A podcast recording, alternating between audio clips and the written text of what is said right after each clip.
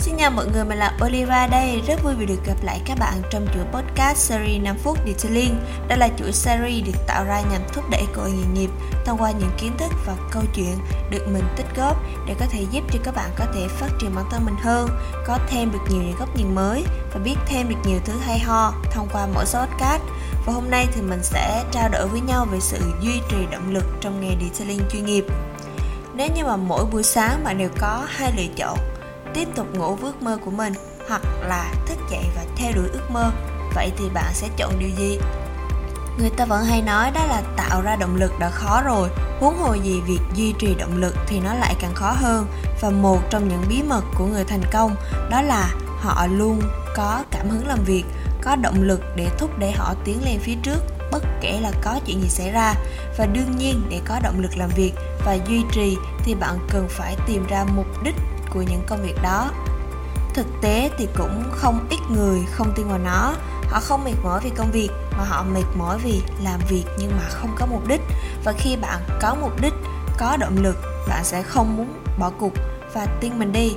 Việc mà bạn duy trì động lực không khó, mà ngược lại nó sẽ dễ hơn bạn nghĩ rất nhiều.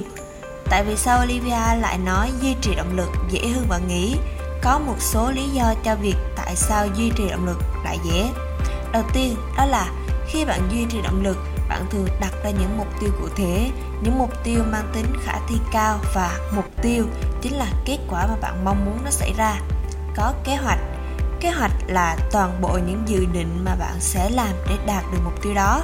Và khi bạn biết mục tiêu của mình và có một kế hoạch rõ ràng, thì bạn sẽ có sự tập trung cao hơn và cảm thấy tự tin hơn trong việc thực hiện nhiệm vụ của mình.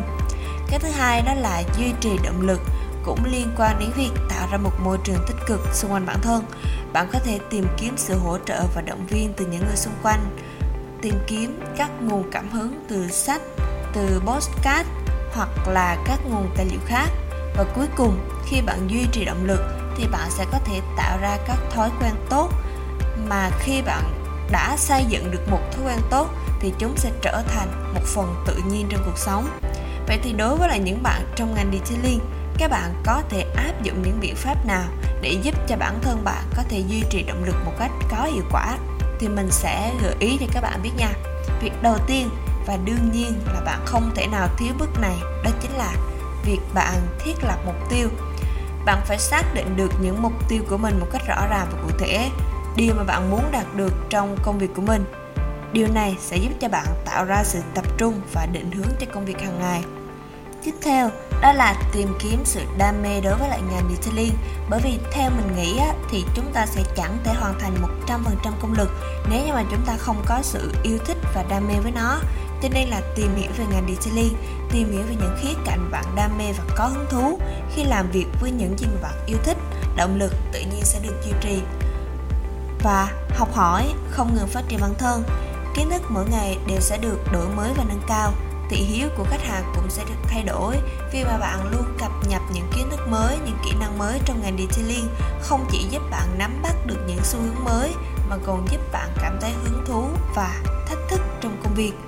Ghi nhận thành công của bản thân, sau mỗi lần bạn đạt được một mục tiêu lớn mà mình đã đề ra trước đó, không biết là các bạn như thế nào. Nhưng mà với mình thì việc tự thưởng cho bản thân sau khi mà mình làm được một cái điều gì đó nó sẽ rất là tạo động tạo cho mình một cái động lực uh, nó giúp cho mình cảm thấy hài lòng và dặn với bản thân mình là phải tiếp tục thôi phải cố gắng lên và kiểu nó sẽ có một cái gì đó để thôi thúc mình vậy.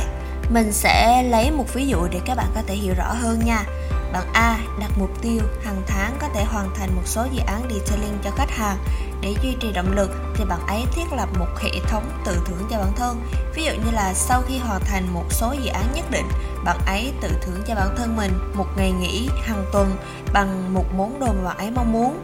Điều này giúp cho bạn ấy tạo ra hứng thú và khích lệ bản thân, nỗ lực hoàn thành công việc.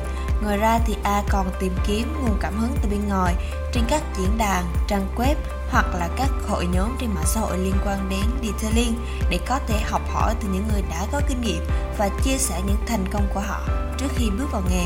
Điều này sẽ giúp cho a có cảm giác rằng bạn ấy không phải chỉ có một mình và bạn có thể học hỏi và phát triển bản thân thông qua nhiều người khác nữa.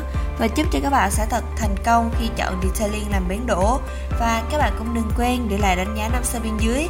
Nhấn theo dõi những số episode khác về Detailing trên Google Podcast, Spotify, YouTube bằng cách gõ Detailing Việt Nam. Và hẹn gặp lại mọi người trong những số podcast lần sau.